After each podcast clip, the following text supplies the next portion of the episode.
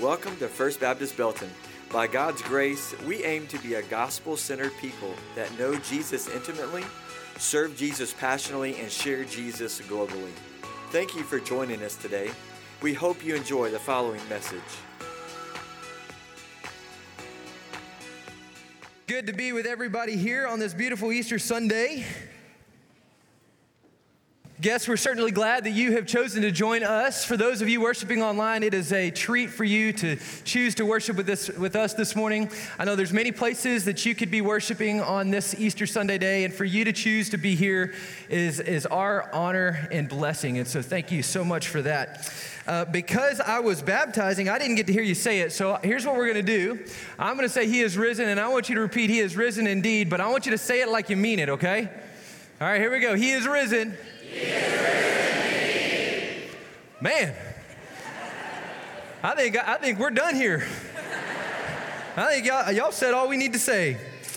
Well, guys, today we are going to uh, be wrapping up a bow on our All In series. Over the last 13, 14 weeks, we've been talking about how God's desire for you and for me is that we would be all in, all in with God, all in with one another, all in for our community, and all in for the world. And so we've been talking through the book of Nehemiah as Nehemiah comes to Jerusalem, calls the, the people living there to be all in with him and all in with one another.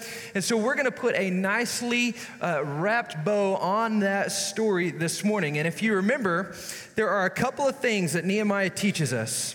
The first thing that the book of Nehemiah, the story of Nehemiah teaches us is that no matter how hard we try, no matter how hard we work, no matter how much good we do on this earth, how much success we experience on this earth, there's one thing that we can never do. You know what it is? We cannot escape our ruins. That's what Nehemiah teaches us that no matter whether we build the wall in 52 days or whether we built a wall in 10 years, there's one thing that they could not do, and that was escape their ruins. And what you need to know, and what I need to know this morning, is just like the people living in Jerusalem all those years ago, there's one thing that you and I can't do, and that's that we cannot escape our sin. We cannot escape our sin. And that's the true story of the entire Bible. In fact, what we need to know and believe this morning is this that God created the world. He created everything in this world, all to live in perfect harmony with Him. Did you know that? That means you and me this morning were created to live in perfect relationship with the God of the universe. That's incredible. That's incredible. But what we know as you keep reading in the story of the Bible in Genesis is that Adam and Eve, uh, rather than, than following God and following His will for their lives, what did they do? They went their own way. They went their own way, choosing to, to believe that they knew what was better for their life than God did. And, and so, what we know from that very moment, that both Adam and Eve, and now us in this room, are eternally separated from the God of the universe. So, as a result of this, eternally separated from God, now we live in perpetual ruins. Now, you may be wondering, well, what do you mean by ruins? Well, um, all you got to do is turn on the television. Right? When I talk about pe- perpetual ruins, what we're talking about is disease. We're talking about war. We're talking about lies, broken relationships, scandals of all kinds. I think we could go on and on and on. But the point here is this there is nothing that you or me in this room can ever do to escape the ruins that we live in this world and the sin that lives inside of us. The second thing is, is that Nehemiah also teaches us that we're in need of a leader. We are in desperate need of a leader. In fact, uh, we need a leader who can lead us out of our sin and lead us into life as it was always meant to be lived, back to the garden, so to speak. And what we learned from Nehemiah is that he was not the leader that the people needed. In fact, if you remember from the story, Nehemiah failed the people. As a matter of fact, he could not rescue them from their sin, he couldn't rescue them from their ruins, and he also couldn't lead them out of their ruins. And so that leads us to God's intervention.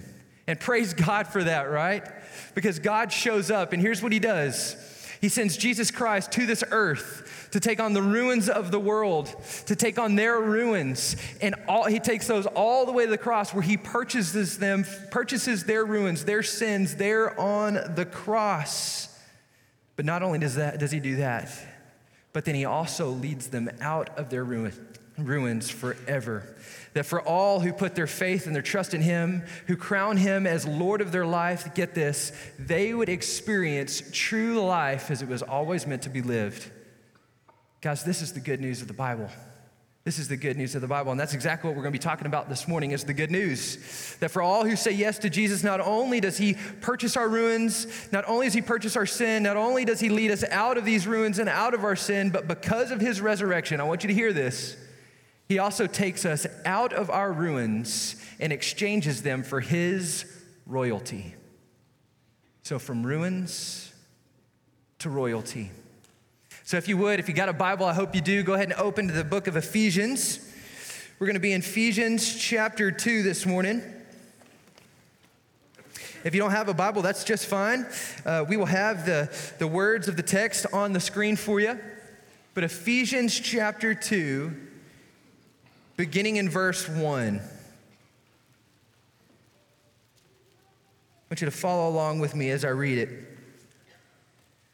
This is the word of the Lord. This is Paul writing to the church in Ephesus, and here's what he says He says, You were dead in the trespasses and sins in which you once walked, following the course of this world, following the prince of the power of the air, the spirit that is now at work in the sons of disobedience, among whom we all once lived in the passions of our flesh carrying out the desires of the body and the mind, and hear this, were by nature children of wrath like the rest of mankind. That's the bad news. Here's the good news. Verse 4 But God, but God, being rich in mercy, because of the great love with which He loved us, even when we were dead in our trespasses, He made us alive together with Christ. Oh, it is by grace that you have been saved. And He has raised us with Him, and He has seated us with Him in the heavenly places in Christ Jesus. You know, there's many reasons as to why I love God's Word. But among those reasons, it's because the Bible is true and it tells us what is true about God, tells us what is true about the world. It tells us what is true about mankind. It tells us what is true about sin and salvation and the afterlife. As a matter of fact, it even tells us what is true about your life here in this room. If you've ever wondered, what is my purpose? What is God's will for my life? All you need to do is look right here. But one of the things that I want to share with you this morning is one truth, and it is true of everyone in this room, and it's point number one. You ready? Here's point number one for you. What you need to know this morning, this is true. What you need to know is that everyone in this room is dead. We're dead. Apart from Christ, everyone in this room is dead. Now, you may be thinking, well, Logan, I, last time I checked, I can put my finger right here and I can feel my heart beating. I'm alive. And you know what? You'd be right. You are alive. But what you need to know is that's not what Paul's talking about. Paul's not talking about physical life. What Paul is talking about when he says that you were, you were dead, what he's saying here is that you are spiritually dead. Now, that may, that may seem like bad news to all of us here in this room, but here's the reason why it's actually good news. See, here's what death does death puts us all on a level playing field right? It doesn't matter how smart you are, doesn't ha- matter how unsmart you are, it doesn't matter how much money you have or you don't have, it doesn't matter how popular you are or how unpopular you are, it doesn't matter how successful or unsuccessful you are, it doesn't matter your social class, it doesn't matter if you're white, it doesn't matter if you're black, Hispanic, or any other race. You know what? Death doesn't discriminate. It levels the playing field for all of us. And so, everyone in this room is spiritually dead. Now, you may be wondering, well, okay, Logan, well, how did we get here? Well, I'm glad you asked. See, rather than trusting God's design and plan for us, here's what we've done. We've gone our own way. Just like Adam and Eve, you and me in this room, we've all gone our own way, deciding that our way is just a little bit better than God's way. Maybe you can relate to that. I know I sure can. And here's the result eternal separation from God. That's when we died upon that decision. And so now we are helpless, we're unable to save ourselves. And I don't know about you, but I've never met a dead person who can help themselves or help anyone else. Have you? Anybody ever met that person? I've never met them. How many of you ever been to a memorial service where a corpse jumps out of the casket and says, I got you? Y'all ever had that ever happen to you? It's never happened to me because you know why? I'd probably be in the casket right next to him. That's true. That's true. To be dead means to be dead. And apart from Christ, this is true of all of us. Spiritually, we're bankrupt, without hope, unable to save ourselves. And I want you to hear this this morning because it's important. There is not a single self help book on the market that can do anything for your spiritual life, to, to, to free you from these ruins and the ruins in which live within you. So that's number one, we're dead. Number two, here we go. Number two is that we are blind. Paul would say that, yes, absolutely, spiritually we're dead, but also spiritually we are blind. He writes this in verse 1. He says, You were dead in your trespasses and sins in which you once walked, following the course of this world, following the prince of the power of the air, the spirit that is now at work in the sons of disobedience, among whom we all once lived in the passions of our flesh carrying out the desires of the body and the mind. See, here's what Paul is saying. This is what we need to know. This is what Paul is saying. He's saying that by our very own nature, we are blindly, we blindly follow our appetites and our passions. That's our nature. Our nature is to follow our passions and our appetites. Now, I've got a really important question for you this morning. You ready? How many, would, how many of you would say that you've ever been hangry? Hang, not hungry, hangry. See, hangry is that it's that moment when you're so hungry, you haven't eaten all day, you're so hungry that your appetite ends up clouding your judgment and you become a little grumpy. You know what I'm talking about? Yeah? Well, even from as a little kid, I, I, would always get hangry. You can ask my mom and dad, they're sitting right here. I'm sure they'd love to tell you. I'm sure my brother would love to tell you as well.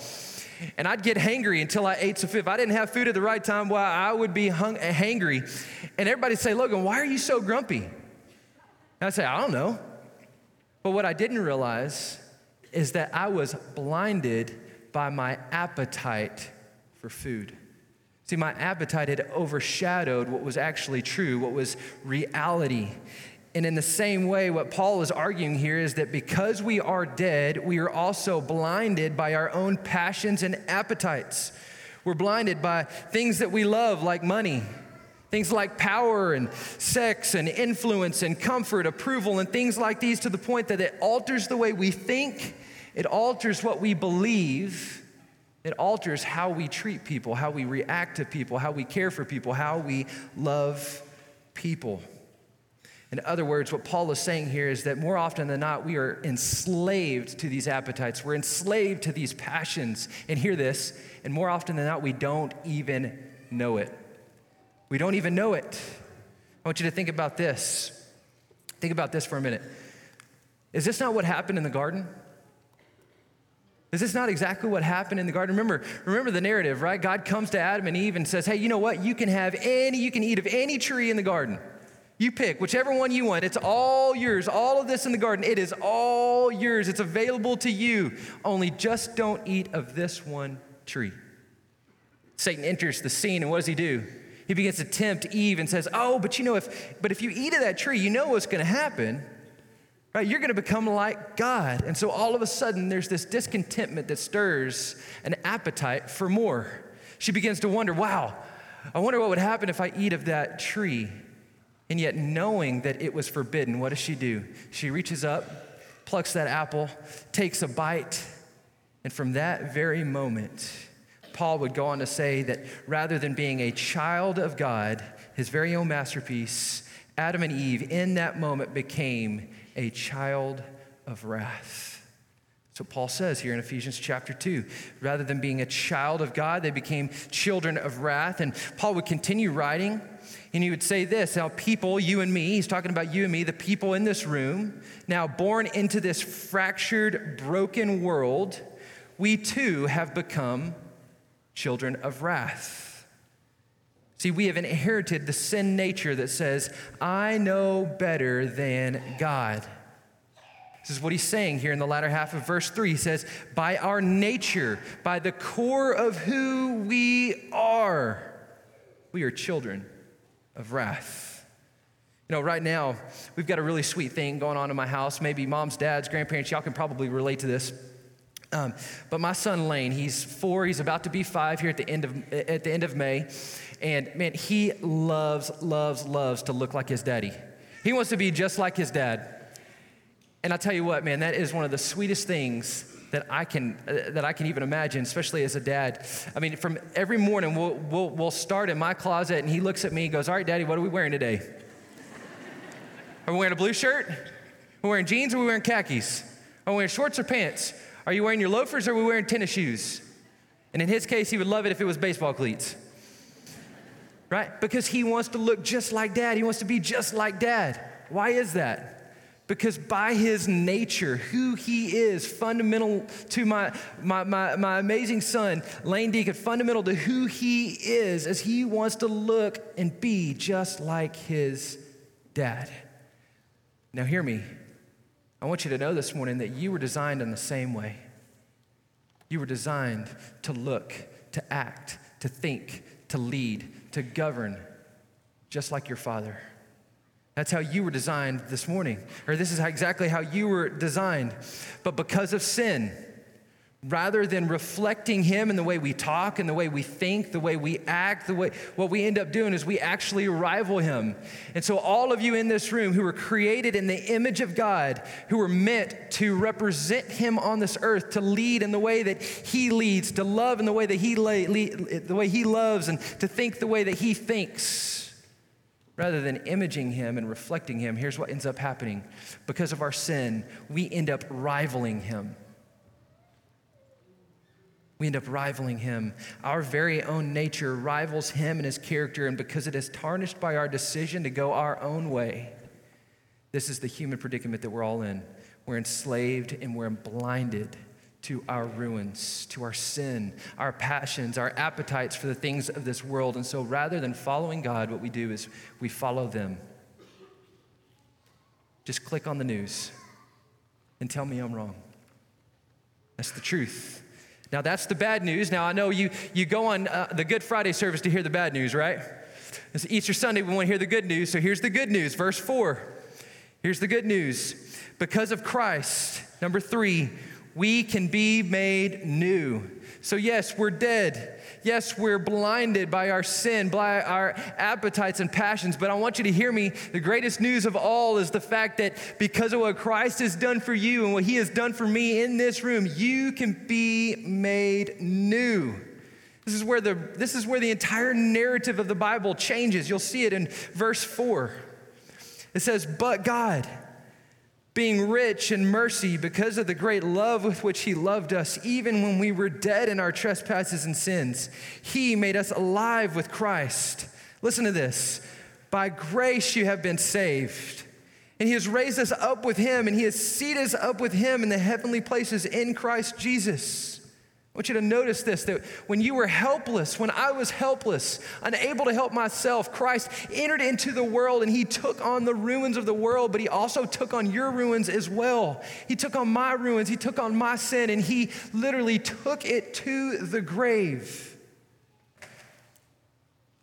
And here's the results for all who would recognize that they have gone their own way, who've been blinded, who are spiritually dead who repent of that, they now have the opportunity to be made new.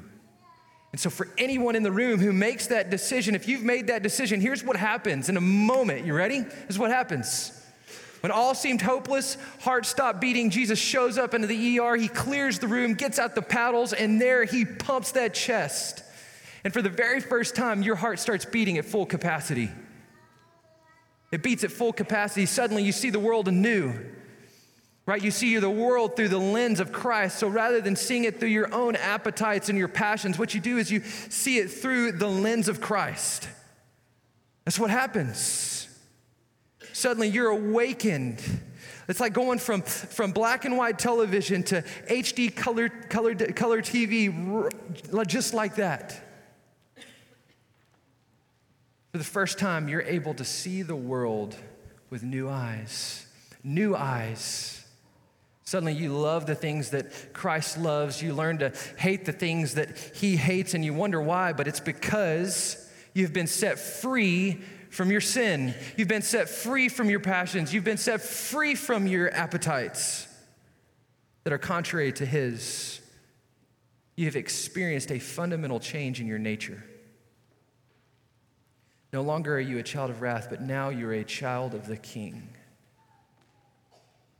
See, 2 Corinthians 5:17, this is what Paul says of this. He says, Therefore, if anyone is in Christ, hear this, he is a new creation.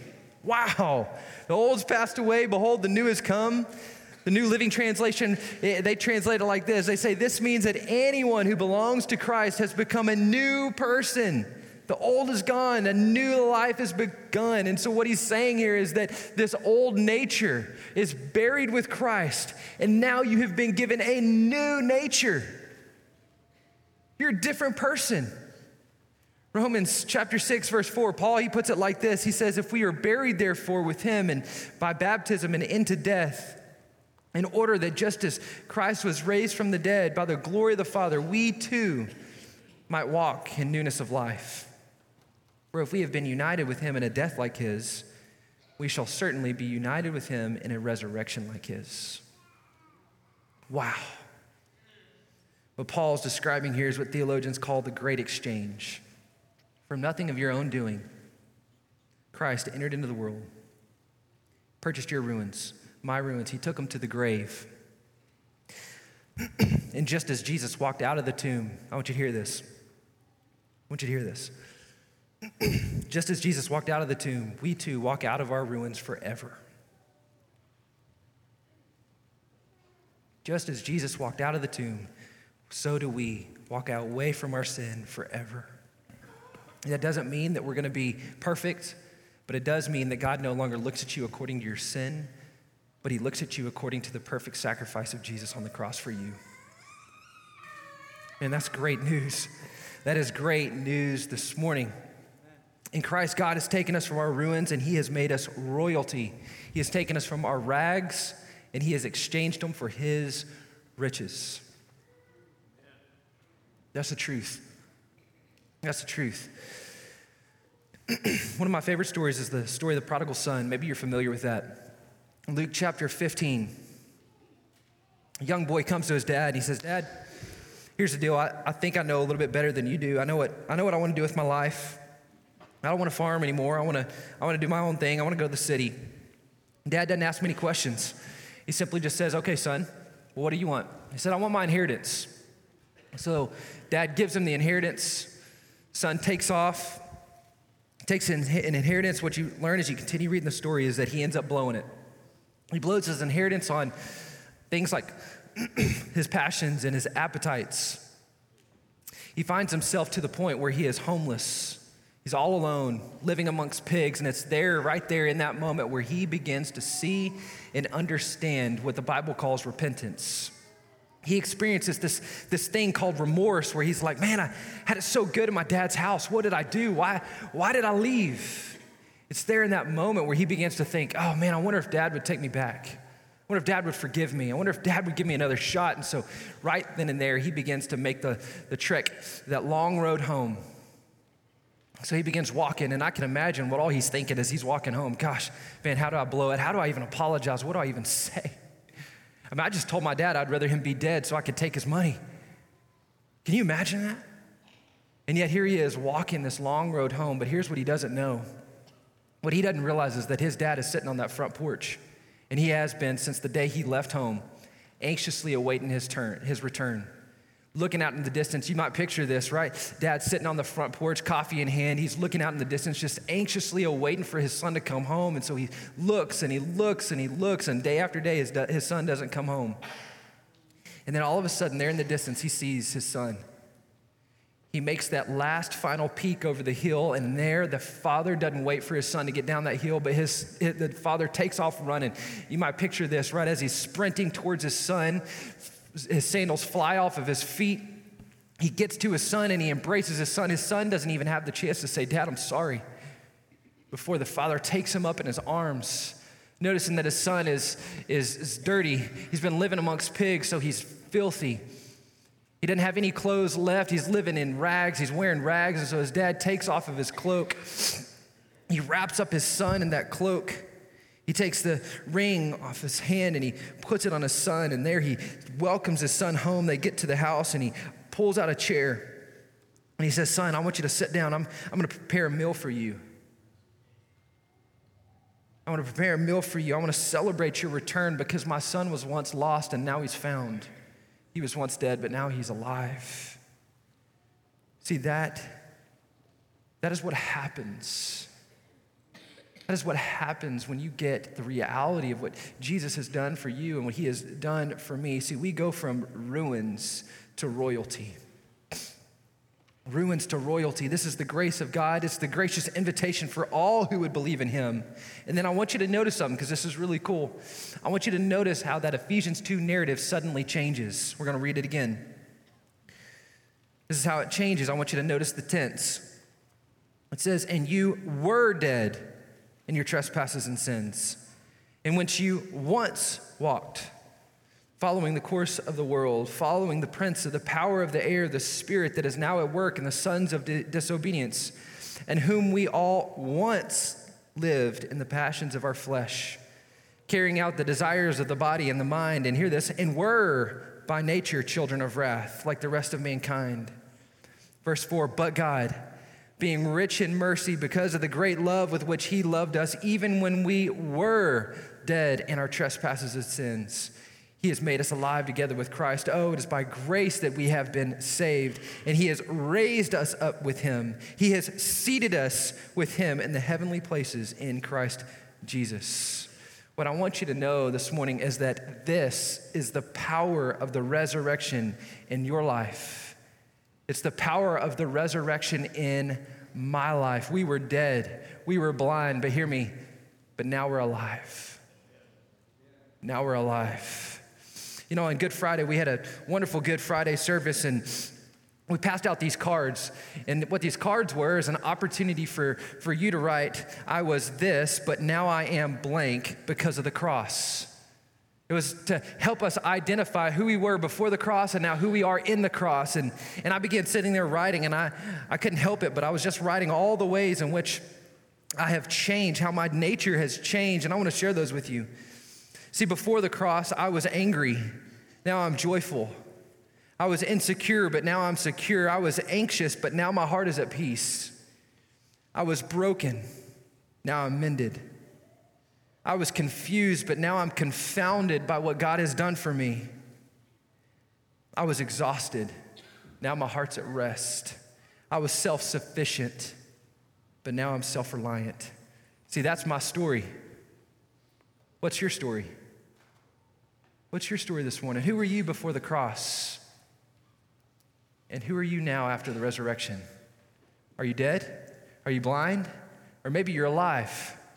My hope this morning is that you are alive, that you've experienced the power of the resurrection in your life. Because I can promise you, you're never going to go back to your tomb. You'll never go back to the grave. I want to close with this song. It's one of my favorite songs. It's a contemporary hymn called Living Hope. I'm going to read this to you. It says, Who could imagine so great a mercy? What heart could fathom such boundless grace? The God of ages stepped down from glory to wear my sin and bear my shame. The cross is spoken. I am forgiven. Hear this. The King of kings calls me his own. Beautiful Savior, I'm yours forever. Jesus Christ is my living hope. Is he your living hope? I hope that he is. Here's what I want to do. I want every I want every head bowed, every eye closed. Here's what I want us to do. I want us to spend some time and just reflect on Christ, his death, his burial, his resurrection for you this morning. Maybe many of you in the room have already said, you know what? Yes, absolutely, man. I was dead. I was blind, but man, I'm alive and praise God. And here's what I want you to do for just a moment. I want you just to praise God for that. I want you to be rem- I want you to remember and reflect on the fact that that was of nothing that you did. That's what Paul says. It was by grace and grace alone. There's nothing that you did, nothing that you could have done to deserve that gift of grace. And now, for others of you in the room who, who maybe are like, oh gosh, he just, man, that, he just told me my life story. Man, I'm, I do feel dead. I, I don't feel alive. I, I feel like hopeless. And, and man, I'm trying to save myself. I'm, I'm trying to do the, all these things. I'm trying to be good enough, but man, I'm just not there. If that's you in this morning, here's what you need to do. All you need to do is pray this prayer. Just simply say, God, I recognize that I've gone my own way, and because I've gone my own way, I am eternally separated from you. I want you to know that that is true. I agree with you this morning, God. And I want to begin a relationship with you. That's it. That's all you got to say. And you know what? In a single moment, you go from death to life. Listen, if that's you and you want to know more about that, we've got a great opportunity for you. I'm going to be here after the service. I'd love to talk with you. You can go right out these doors here in just a minute and you can talk to somebody at our Connection Central and they would talk with you. And they'd love to share with you how you can do that how you can, how can you learn what it looks like to follow Jesus. Okay? So here's what I'm going to do I'm going to pray for us, and then we are going to continue worshiping. God, we love you. We thank you for Jesus. We thank you for his grace. Oh, Lord, we're so grateful for what you have done for us on the cross. God, that you have purchased my sin. You've purchased our sin in this room. You have carried it to the grave so that we may walk away from the tomb free, not dead, but alive. God, I pray for us this morning. God, I pray that we would be a church, we'd be a people who look to the cross, who never forget what you have done for us, that we would live with a heart of gratitude because of the gracious gift of Jesus. And God, I pray that you would call us to a resurrection life where we look different because of who you are. God, that the world would see that there has been a fundamental change in our nature. And people ask, they'd say, Hey, how are, how are you so different? And here's what we would say Well, I was once in ruins, and now I'm in royalty. I was a child of wrath, now I'm a child of the king. Father, we love you. We thank you for Jesus. It's in His sweet name that we pray. Amen. If you would like more information, please visit fbbelton.org or call our church office at 254 939 0705. We are located at 506 North Main Street. We hope to see you soon.